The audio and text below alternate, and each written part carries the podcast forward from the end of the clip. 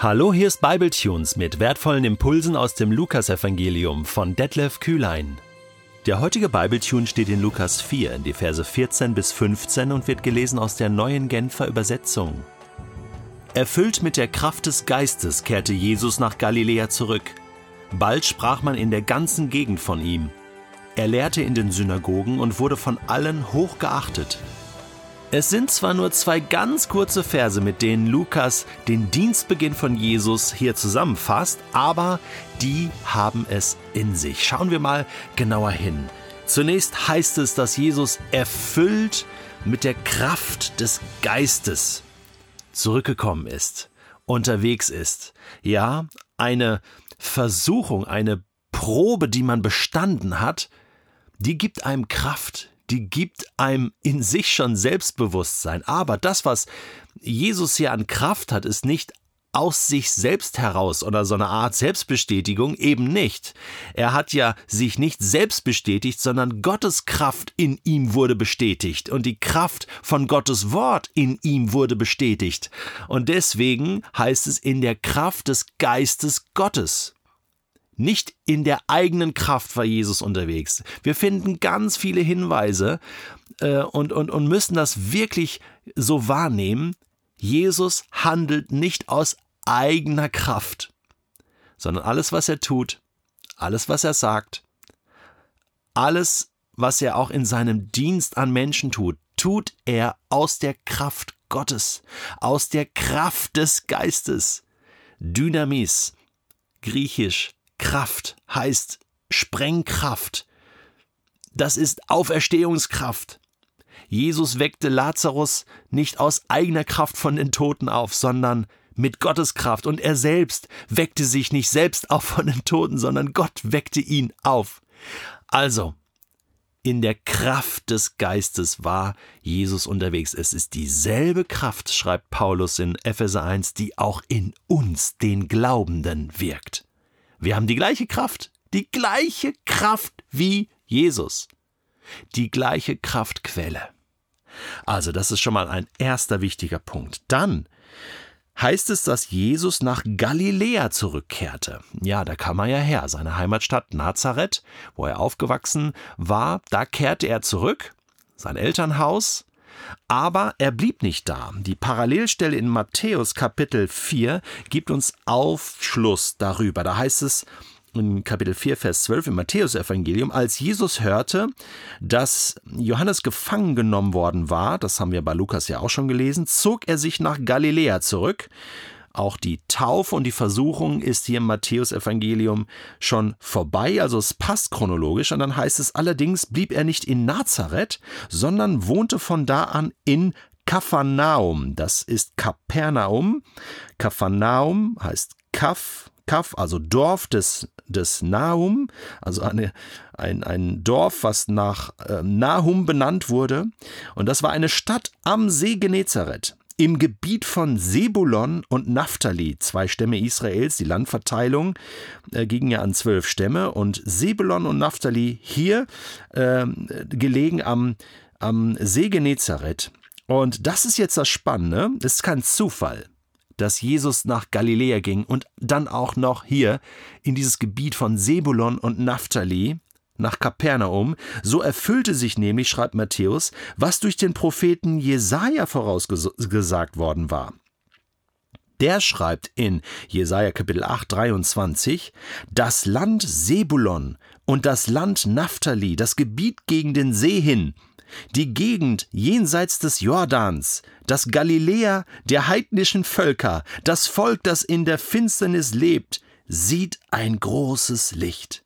Über denen, die im Land der Todesschatten wohnen, ist ein helles Licht aufgegangen.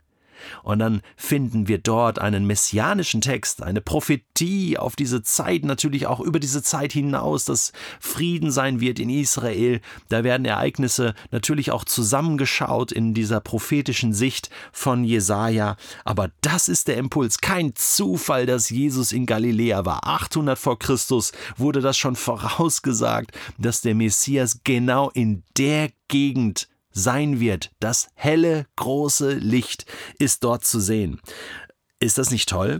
Das heißt auch hier in der Kraft des Geistes, Jesus lässt sich führen, lässt sich führen vom Heiligen Geist und der sagt ihm, so, jetzt geht's zurück nach Galiläa, uh -uh, nicht nach Nazareth, sondern du wohnst in Kapharnaum, in Kapernaum. Auch wenn die nächste Begebenheit im Lukasevangelium in Nazareth passiert. Wahrscheinlich ist er dann danach umgezogen oder hat noch einmal dort die Synagoge besucht, denn das war genau das, was Jesus getan hat. Ähm, es heißt hier, bald sprach man in der ganzen Gegend, jetzt bin ich wieder in Lukas Kapitel 4, äh, das ist eine gute Parallele, Matthäus 4, Lukas 4, bald sprach man in der ganzen Gegend von ihm. Also das hat sich rumgesprochen. Nun, die Gegend war jetzt auch nicht so riesig. Das waren Dörfer und man kannte sich und, und dieser Jeshua aus Nazareth, der ist jetzt unterwegs und lehrt in den Synagogen. Er lehrte in den Synagogen. Interessant, dass dort, das waren Lehrhäuser. Da hat man sich am Schabbat zum Gottesdienst getroffen und das ist der typische Anknüpfungspunkt gewesen. Auch Paulus hat das später immer so gemacht. Er kam in eine Stadt und immer erst in die Synagoge.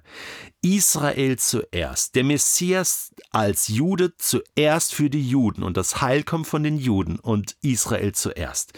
Israel ist äh, der Erstling unter allen Völkern. Erstling heißt Israel zuerst, dann alle anderen. Erstling heißt als erstes, aber dann kommen auch noch mehr. Erstling heißt nicht nur Israel allein.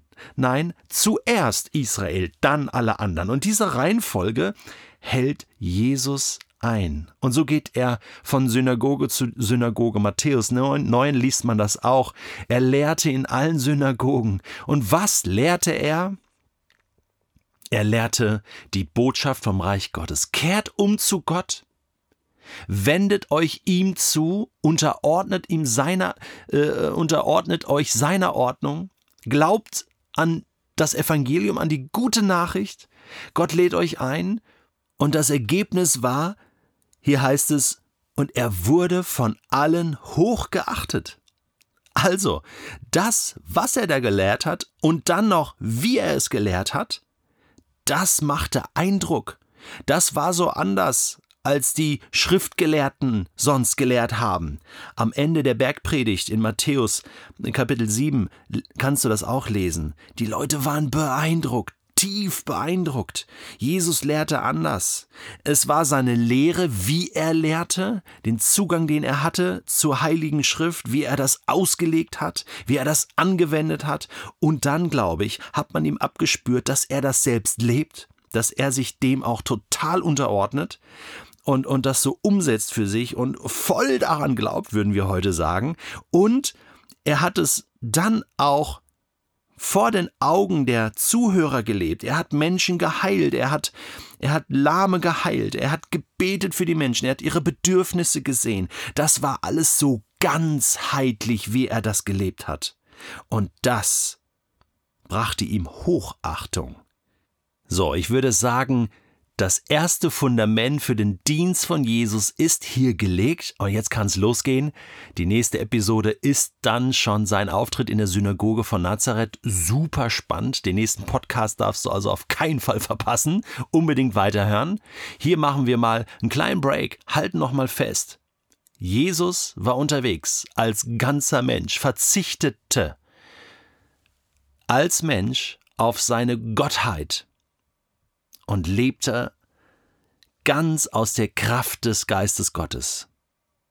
Und damit, noch einmal, ist er unser Vorbild.